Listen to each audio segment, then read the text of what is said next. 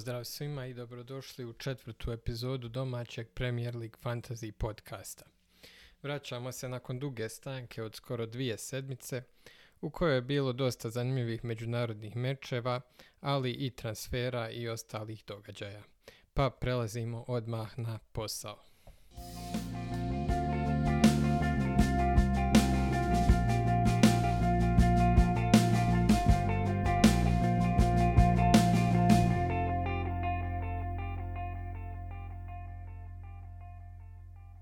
Prije početka htio bih da se zahvalim svima koji su poslušali prošlu epizodu i onima koji su se učlanili u mini ligu. Vidim imamo dva nova člana i zahvaljujem se na njihovom učlanjenju. E, sada ćemo započeti kao i u prošlim epizodama pregledom prošlih kola i onda ćemo analizirati idući raspored tih timova i naravno govorit ćemo o transferima koji se dogodili na samom kraju transfer roka. Pa počinjemo sa prvim kolom koji se dogodio 28.8. Dakle, vrlo davno. E, Manchester City protiv Arsenala, pobjeda Manchester Citya od 5-0. Reklo bi se da su mnogi očekivali ovakav ishod, e, međutim, nikad ne znate s obzirom da se ipak radi kao tradicionalno dva velika kluba, međutim rekao bi da nikoga nije pretjerano iznenadio ovaj rezultat. Ono što je možda neke iznenadilo je koliko je jednostavno loše izgledao Arsenal u toj utakmici, iako je slično izgledao do duše i u prva dva kola, ali uvijek smo možda mislili da bi se mogao Arsenal probuditi protiv jednog velikog protivnika ili Arteta možda nešto povući iz svojeg vremena sa Manchester City, međutim to se nije dogodilo. U utakmici smo vidjeli čak četiri različita strelca. Torres je zabio dva gola, dok su Gundogan, Jesus i Rodrigo zabili po jedan pogodak. Ovdje je naravno u fokusu priče vezano za fantasy bio Torres koji je zabio dva gola i upisao odličnu predstavu. Naravno, kao što znate, on sada igra u poziciji napadača, iako košta samo 7 miliona i klasificiran je kao vezni igrač u fantaziju. Šta ovo znači? To znači da bi ako on ustali mjesto u timu mogao da bude jedna od najboljih fantasy opcija u skorijoj prošlosti. Međutim, njegov veliki minus ostaje to što je Pep vrlo sklon rotaciji i nikad se ne zna hoće li pasti na pamet neka, neka nova formacija. Međutim, sada kako stvari stoje, s obzirom da je Torres već e, upisao dosta minuta za City u ovoj poziciji i s obzirom da je Jesus, koji je zabio jedan gol na ovoj utakmici, odigrao, odigrao dosta dobru utakmicu, ali on je sada ima ulogu na krilu, tako da čak i ne ugrožava Torresovu poziciju. U idućoj utakmici Manchester City igra protiv Lestera koji će biti ne, koji je i dalje nešto oslabljen ozljedama i ove sezone je dosta slabo izgledao iako su oni od ekipa za koje sam ja možda predviđao nešto bolji početak, ali eto oni su me pomalo razočarali. Što se tiče ove utakmice, ostaje manje više sve ono što smo znali. Cityjeva obrana i dalje vrlo snažna i kompaktna.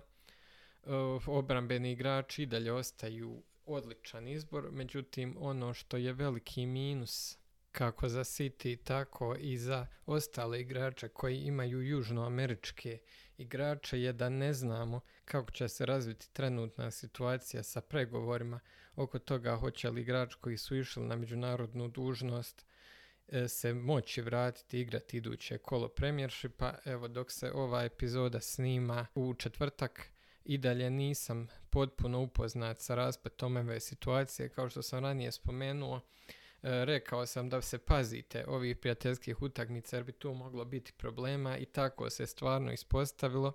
A naravno međuvremenu je došao i transfer Ronalda koji je svakako poremetio planove mnogim, tako da oni koji su stvarno uspjeli da zadrže dva transfera će biti dosta sretni, ali će i se i mnogi odlučiti da aktiviraju wildcard ali o tome ću nešto kasnije. Čak e, pet različitih igrača je upisalo asistenciju u ovoj utakmici, to su bili Grilish, Marez, Bernardo, Jesus i Torres, sada to se nastavlja standardna priča sa Cityjem i to je ono što sam i rekao u prošloj epizodi kada sam rekao da se ne bi odlučio na kapitena i Cityja jer tu može bukvalno da pet različitih igrača zabije i to se skoro i ostvarilo i to će se nastaviti događati i u ostatku sezone. Uz napomenu da eto moguće da Ederson i čak Stefan zbog izolacije propuste iduću utakmicu pa će Carson, golman od 4 miliona, možda igrati za City protiv Lestera. Ali što se tiče ostatka obrane i ostalih igrača City-a tu možete, možete odabrati manje više koga hoćete i očekivati u nekom trenutku sezoni e, povrat bodova, međutim e, moj savjet ostaje od ranije da se odlučite e, na ili Griliša ili Torresa s obzirom na ovu formu koji je možda i najbolji odnos bodova i cijene trenutno u igri. I ja vjerujem da će on da zadrži svoju poziciju jer ne vidim neku bolju alternativu trenutno u ovom sitiju. Što se tiče Arsenala, tu stvarno nemam puno da kažem. Stoji sve ono što sam rekao u prošlim epizodama. Jednostavno, ekipa nije u dovoljno dobroj poziciji, nije u formi, e, ništa ne funkcioniše kako treba, tako da bi savjetovao da igrači iz ove ekipe zaobilazite u širokom luku. E, prelazimo na meč Aston Villa Brentford. Tu je Aston Villa opet upisala ne baš najbolju partiju i sada bi čak mogli ostati i bez nekoliko igrača, posebno bez Emija Martineza koji možda propusti utakmicu zbog međunarodne suspenzije. Što se tiče Aston Ville, generalno oni se nisu baš najbolje pokazali u dosadašnjem dijelu sezone i čini se da to baš i ne funkcioniše sve najbolje. U ovom meču je Buendija zabio gol od kojeg se možda malo nešto više očekivalo u prijašnjim mečevima, dok je Ings opet uspio da upiše bodove, odnosno upisao je asistenciju, on je stvarno e, uspio do sada da opravda očekivanje. Međutim, mora se reći da Ings kao i ni ostatak Vile nisu baš dobro igrali, tako da je Ings nekako sve te bodove do sada izvukao. Naravno, to je kvalitetan igrač, ali ne smije se zanemariti forma čitavog tima. Isto tako što je bitno istaknuti je da je Aston Villa čeka vrlo težak raspored u nekoliko idućih utakmica, što znači da će se mnogi htjeti riješiti Ingsa, a pogotovo obrambenih igrača, pogotovo ako uzmemo obzir taj neizbježni transfer Ronalda kojeg ću spominjati više milion puta kroz ovu epizodu, kako bi možda odradili neki dupli transfer Inksa izbaciti za Ronalda, a nekog veznjaka skupljeg zamijeniti jeftinijim. Ovoj utakmici smo napokon dočekali taj gol Tonija koji je i u prošloj sezoni nije uspio da zabije e, u prvih nekoliko kola, onda je zatim bio najbolji strijelac u, u drugoj ligi, tako da možda se ove sezone to ponovi, ali čisto sumnjam. Bez obzira na to, on ostaje jedna solidna, povoljna opcija, ali kao što znate, u međuvremenu nakon početka sezone došlo je tu i nekoliko drugih jeftinih opcija, posebno Armstrong iz uh, Southamptona koji bi možda bio i, i malo primamljivija opcija. Što se tiče obrambenih igrača, tu nemam previše da kažem. Ako imate nekog jeftinog obrambenog igrača, svakako vam nije prioritet da ga izbacite. Zatim imam utakmicu Brighton-Everton koju je Everton pobjedio 0-2. E, Strijelci su bili Calvert-Lewin i Gray. E, ono što smo definitivno saznali nakon ove utakmice da je Calvert Lewin primarni izvođač penala u ovoj ekipi što do sad nije bilo potpuno jasno. Međutim, e, saznali smo u međuvremenu da je Benitez rekao da će Calvert Lewin iz, e, uvijek pucati prvi 11 terac na utakmici, a Richarlison drugi, što sumnjam da će se prečesto događati, ali eto jedna zanimljiva zanimljiva novost, svakako ogroman plus za Calverta Luina koji je i do sada bio odlična opcija. E, postojale su neke male sumnje oko te ozljede prsta koju čini se vuče već neko vrijeme, ali evo vrijeme snimanja ove epizode čini se da će biti spreman za iduće kolo. E, Gray je opet zabio i on je stvarno nastavlja e, biti jedan od ugodnijih iznenađenja, zaista dobro igra i dosta je povoljna opcija, ali on mislim da nije nikome prioritet da sada ubaci e, da sada ubaci igrača Evertona. E, međutim treba držati na oko ovog igrača jer je dosta povoljan tako da za 5,6 miliona jako dobrim rasporedom možda ga ćete ga htjeti dovesti u tim. Everton iduću utakmicu igra protiv Burnleya, zatim imaju Vilu i Norwich, što je dosta dobar raspored, tako da ono što sam ranije spomenuo da će se dosta igrača htjeti riješiti Inksa, moguće da će upravo htjeti Calverta Luina da ubace u svoju ekipu. Idemo zatim na Brighton. Brighton je jednostavno slabo odigrao, nema tu nešto previše da se kaže. Eto, jedini plus za one koji imaju Sančeza, na primjer, je da je e, on uspio da ostvari tri obrane, pa je barem izvukao taj dodatni uh, bod. E, tu situacija ostaje ista. Ako niste do sada imali igrača Brightona, nemate razloga baš da dovodite.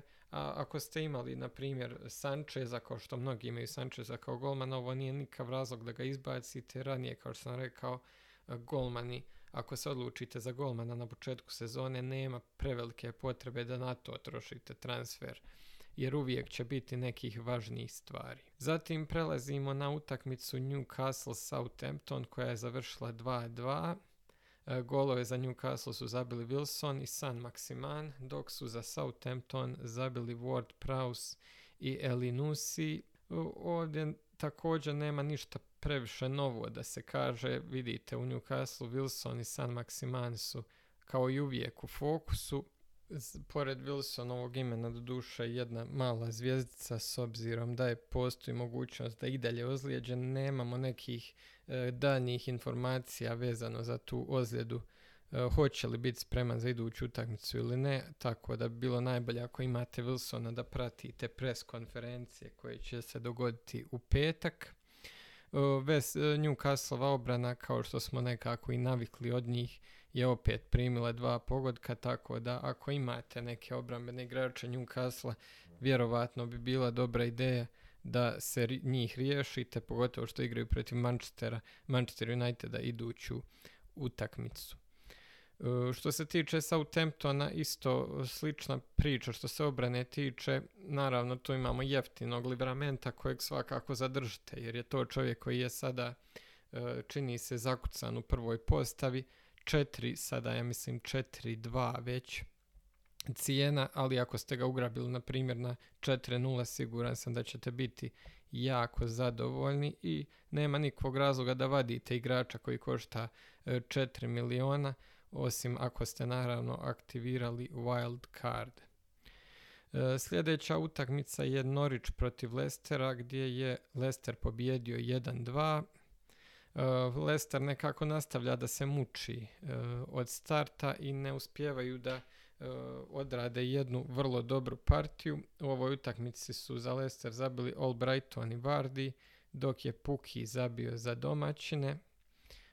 Vardy je također upisao jednu asistenciju i Pereira je upisao drugu. E, što se tiče Lestera, to govorili smo već o oslabljenoj obrani, međutim Rodgers je donio neke pozitivne vijesti e, prije par dana u smislu da bi e, Westergaard trebao da se vrati u ekipu, što je svakako veliki plus jer do sad je Lester izgledao jako blijedo u obrani pored Westergarda vratiti bi se trebao i Johnny Evans, e, tako da je to e, jedan dobar bonus za njih, e, međutim ono što nije dobro za Leicester je da im je iduća utakmica protiv Manchester Citya, tako da ja lično ne bih očekivao previše, iako jedna vrlo bitna napomena da će Carson, kao što sam spomenuo, igrati treći golman Citya, igrati E, u prvoj postavi, tako da bi tu možda Vardy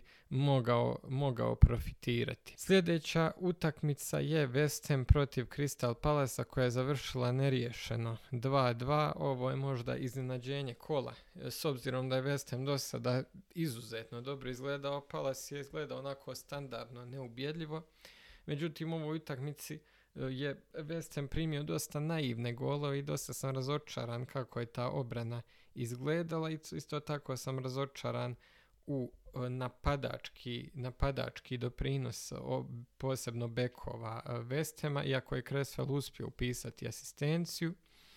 Ono što je bitno za mnoge igrače je da je Antonio opet uspio da zabije, e, a drugi gol je zabio Fornals, dok je za Crystal Palace dva gola zabio Gallagher, kojeg prilično sam siguran niko nema, ali eto ovaj put je uspio možda da e, obraduje sva tri vlasnika. Ono što je nekakav glavni zaključak u, iz ove utakmice e, da e, West je i dalje sklon primanju, rekao bih, nepotrebnih golova, a znam da su se neki odlučili da imaju duplu West obranu i ovo je jedan od dokaza da čak i da protiv, nazovimo ih, lakih protivnika ne možete računati na automatske bodove.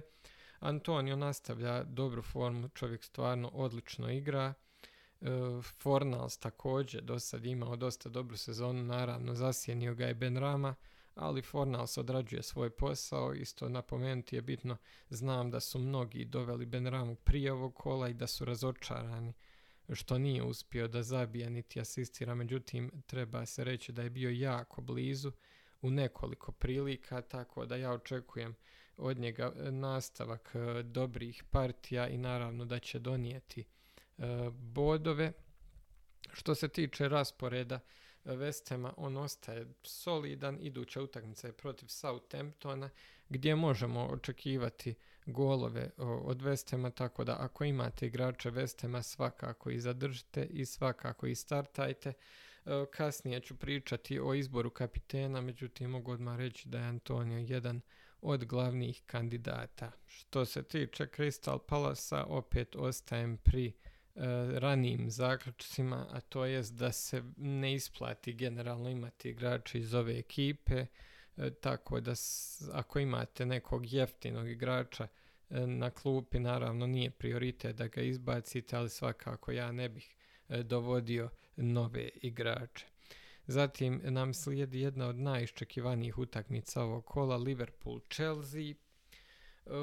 Chelsea je poveo prvom poluvremenu odličnim golom Havertza glavom, e, međutim e, dobio je e, crveni karton na samom kraju prvog poluvremena nakon jednog nesretnog, nespretnog poteza Jamesa E, tako da je Liverpool bio u prilici da izjednači iz 11 terca Mohameda Salaha. Kao uvijek teško je suditi o timovima e, kada jedan od njih dobije e, crveni karton ovako rano, međutim ono što moram da kažem je da je Tuchel odradio izvanredan posao na poluvremenu i postavio je Chelsea onako da iskoriste svoje najbolje kvalitete, tu nevjerojatno disciplinovanu obranu i Chelsea se postavio tako da Liverpool jednostavno nije mogao u drugom povremenu da probije e, taj bedem.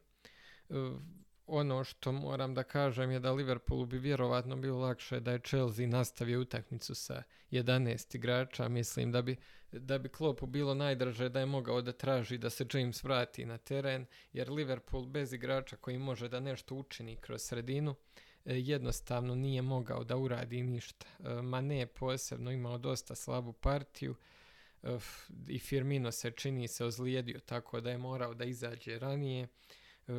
Ostali igrači Žota i Salah također nisu uspjeli da odrade nešto dobro. Igrao je mladi Elliot koji je odigrao sasvim u redu, mislim, s obzirom da je on se sada koristi kao zamjena za praktično sve ofanzivne pozicije jer Liverpool nije doveo nikoga u napadu, tako da će on vidjeti dosta minuta ove sezone, ali ne bih od njega očekivao neke bodove. E, sve u svemu Liverpool nastavljaju da muče stari problemi vezano za napad kroz sredinu, a Chelsea nastavlja da demonstrira da ima vjerovatno najbolju obranu. E, obrana Chelsea naravno ima i rizik od rotacije, ali moram da istaknem Kristensena koji je jako dobro odigrao i on bi možda mogao vidjeti više minuta, ali opet ta stalna rotacija koju ponavljam, tako da nisam siguran koga je najbolje izabrati. Naravno, ako ste još nasigurno i odabrali Mendija, to je možda najbolje jer su sve ostale pozicije možda sklone i rotaciji. Zatim prelazimo na nedeljne mečeve. Prvi meč je Burnley protiv Leedsa. E, oba gola su onako bila e, kroz e, kroz malo sreće, malo skretanja lopti i to je bila jedna dosta neugodna utakmica za gledati. Jedan i drugi tim nisu baš najljepše igrali. Ovdje Leeds malo možda razočarao obrambeno jer je sve to nekako klimavo izgledalo, a Burnley s druge strane ja to već neko vrijeme nema baš taj kvalitet kako ni obrani tako ni u napadu. E, golove su zabili za Burnley Wood i za Leeds Bamford, tako da su nekako dva najčešća e, strijelca, e, najočekivanija strijelca u ovom meču to i učinili. Što se tiče Rafinje, on će biti malo razočaran jer je stvarno pružio solidnu partiju i eto, zamalo upisao asistenciju za taj gol Leedsa, on je praktično sve stvorio, ali eto, nije imao sreće da upiše asistenciju. Njegovi vlasnici ne bi trebali biti nezadovoljni e, s obzirom da se radi o stvarno kvalitetnom e, igraču. Međutim, Leedsov problem je što im je iduća utakmica protiv Liverpoola, tako da e, i naravno još jedan problem je što se ne zna još hoće li Rafinha igrati ili neće kao i oni ostali brazilski igrači što sam spomenuo, tako da to još treba vidjeti. Ono što sam propustio reći za utakmicu Liverpool-Chelsea, naravno tiče se tih brazilskih južnoameričkih igrača. Liverpool ima Alisona kao i Fabinja, to su ključni igrači ovoj ekipi, tako da bi bilo vrlo loše E, kada bi propustili iduću utakmicu. Međutim, ono što e, ide u prilog je, čini se da bi se ta situacija mogla povoljno riješiti za klubove, ali neću ništa da govorim dok ne bude zvaničnih priopćenja.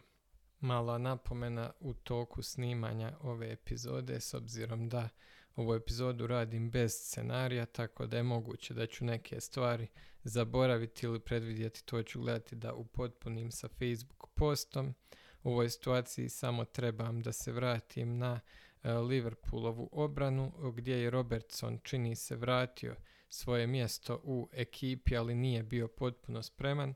Ipak ja očekujem da sada e, Robertson potpuno zamijeni Cimikasa tako da oni koji su imali Cimikasa ipak trebaju da ga ostave na klupi, ali nema neke nagle potrebe da ga se rješavate s obzirom da mislim da bi to bilo onako trošenje tog transfera. Ostali pikovi koji su za Liverpool bili dobri do sad ostaju dobri, mislim nema nikve, nikvog razloga da se riješite uh, Trent Aleksandra Arnolda, Salaha, čak i Žote. Firmino je trenutno čini se i dalje ozlijeđen, tako da bi Žota trebao da zadrži e, tu napadačku poziciju. E, to je naravno dobra vijest s obzirom da e, Liverpool ima odličan raspored, osim naravno City, ali eto, četiri od pet idućih utakmica rekao bih da Liverpool ima dobru šansu da zabije golove, tako da ako imate igrača Liverpoola svakako ih zadržite. Zatim u utakmici Tottenham protiv Watforda, koja je druga utakmica u nedeljnom terminu. E, Tottenham je pobjedio 1-0 e, jednim vrlo vještim golom Sona iz daljine. Tu je Tottenham imao veliku, veliku dominaciju tokom čitave utakmice. Međutim, eto, na kraju su uspjeli samo da zabiju jedan pogodak.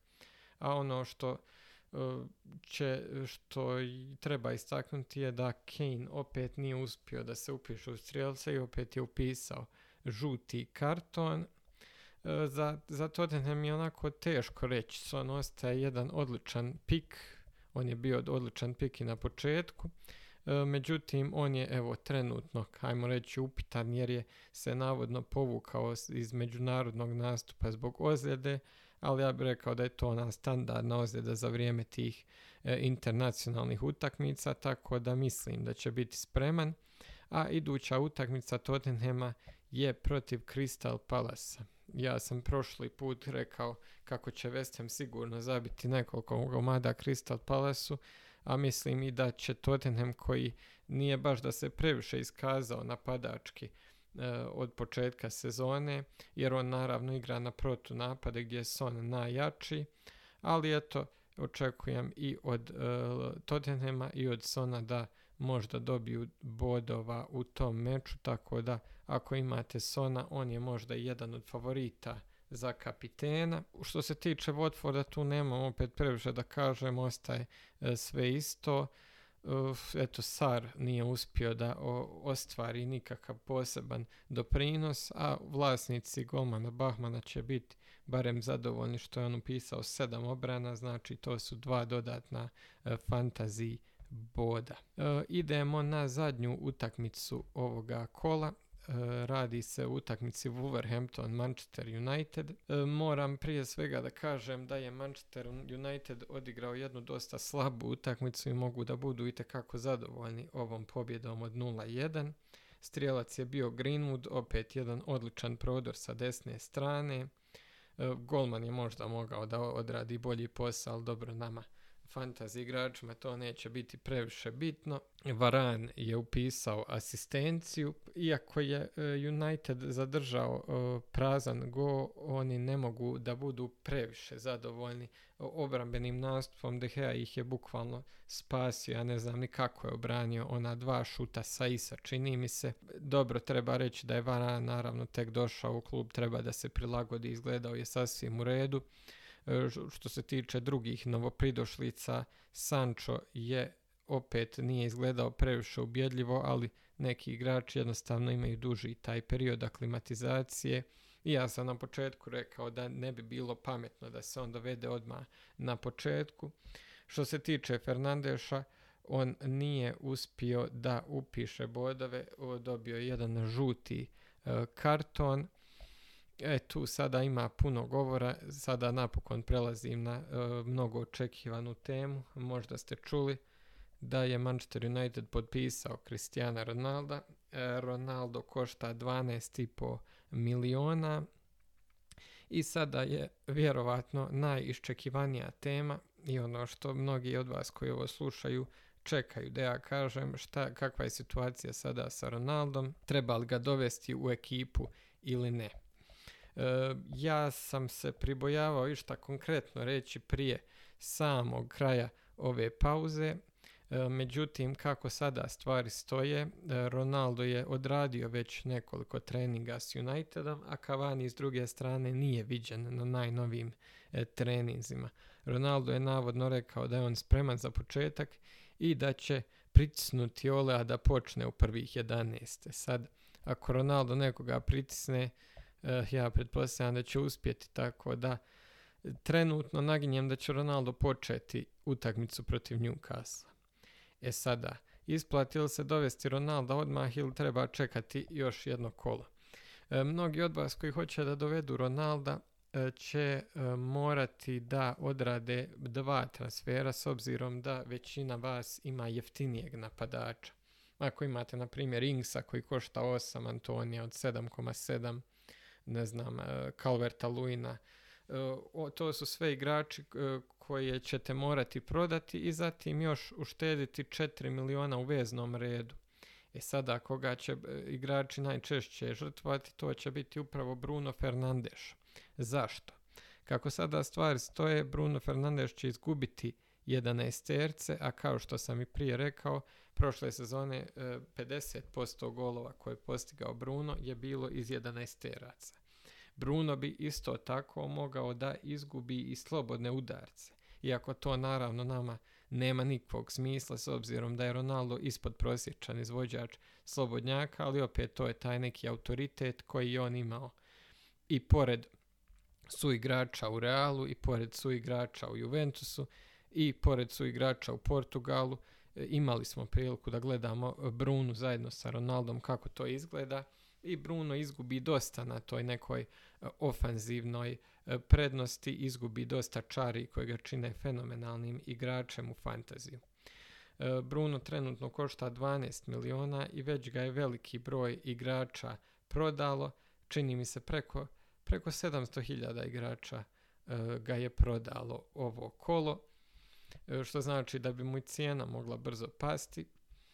E, ja sam, e, ja sam lično pobornik toga da ukoliko želite Ronaldo da prodate Brunu i onda eventualno zamijenite Brunu nekim veznjakom od, kao što je na primjer Ferran Torres, eto mogu da preporučim Ferrana Torresa koji je jedan od onako najuzbudljivijih trenutno veznjaka, dosta povoljan. Što se tiče drugih veznjaka, a naravno evo sada dolazi i taj klub Wolverhampton, je Traore. Dosta sam čuo nekakvog nekakve priče kao da bi on mogao biti potencijalno odličan pik. E, međutim, ja nekako već nekoliko sezona zazirem od njega. Ono što jeste činjenica, a sada ću doći na temu Wolverhamptona, je da Wolverhampton ima fenomenalan raspored idućih pet utakmica igraju protiv Watforda, Brentforda, Southamptona, Newcastle, Aston Ville. Znači, kada bi tražili najlakši raspored na papiru, ja mislim da bi nekako ovako izgledao. I e sada, Traore košta samo 6 miliona i on ima e, neke od najboljih statistika u ligi što se tiče driblinga, e, prodora, međutim to nije ono što u ovoj igri donosi bodove, nama trebaju golovi, nama trebaju asistencije, a to je nešto što Traore već onako historijski ima problema. Tako da ja lično ne bi preporučio njega, međutim ako vam se baš rizikuje, ako hoćete da imate neki diferencijal koji bukvalno niko u ligi nema, zašto ne? Možete pokušati s njim, rekao bi da je mogućnost, e, mogućnost dobivanja velikih bodova tu, ali eto, moj lični pristup je da se ne bi odvažio na njega. S druge strane imamo obranu e, Wolverhamptona, e, koja bi bila sasvim razuman potez da, da dovedete nekoga iz, iz obrane. To nisu naravno skupi igrači, e, tako da na primjer možete razmatrati Koudija od 4,5 miliona, Saisa od 5, Marsal od 4,5 miliona. Dosta ljudi govori o Semedu koji ima nešto ofanzivnije E, zadatke, međutim od svih ovih igrača nekako mi se Cody čini kao, e, kao najbolji izbor, a s druge strane moramo imati na umu da je Wolverhampton ipak ekipa koja do sad nije uspjela da upiše bodove, tako da ne, ne bih previše ulagao nade u njih, ali ovaj raspored je možda teško zanemariti. Eto, to su bile sve utakmice prošlog kola koje sam iznio ovako blago improvizovanom formatu, ali svejedno se nadam da sam bio donekle od pomoći i da sam vam možda olakšao neke odluke. Ono što ostalo za kraj je izbor e, kapitena. E, tu se nametnulo nekoliko igrača. Naravno, opet nam otežava dolazak Ronalda jer pretpostavljam da bi on bio na vrhu tih nekih kladionica što se tiče izgleda.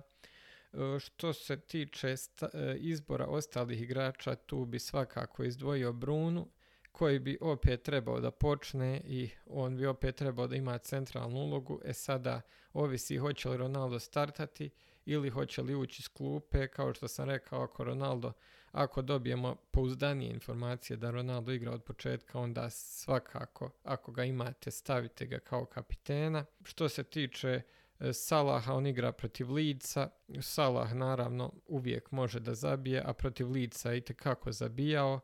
E, Lukaku, još jedan izbor kojeg sam e, malo predvidio spomenuti kada sam govorio o Chelsea, on protiv Liverpoola nije uspio nešto posebno da napravi i pokupio je blažu ozljedu, međutim kako sada stvari stoje, bit će spreman za nastup i ono što je još bitnije, igraće protiv vrlo moguće oslabljene Aston Ville, a čini mi se da bi tu on mogao svakako da napravi štete. Son, to je posljednji onako igrač kojeg bih izdvojio, igra protiv Crystal Palasa koji prima dosta golova, a kroz Sona, kao što smo i prije rekli, teče većina napada, iako je sada i Kane spreman, ali to postoji jedan potencijal. Ja trenutno moram da kažem da još uvijek nisam ni aktivirao wildcard, niti izvršio nikakve transfere, dijelom što nisam imao vremena ovih proteklih dana da skupljam informacije, a dijelom što ću jednostavno sačekati petak popodne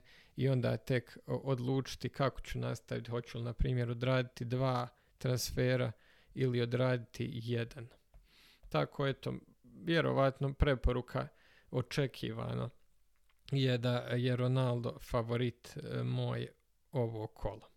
To bi bilo sve za ovu epizodu. Opet moram da kažem, ova epizoda nije bila e, što se tiče kvalitete izrade po uobičajenim standardima. Ja se nadam iduće kolo da ću se vratiti u standardni ritam i ponuditi standardnu kvalitetu. Toliko od ove epizode. Hvala svima na slušanju i čujemo se iduće kolo. Sretno!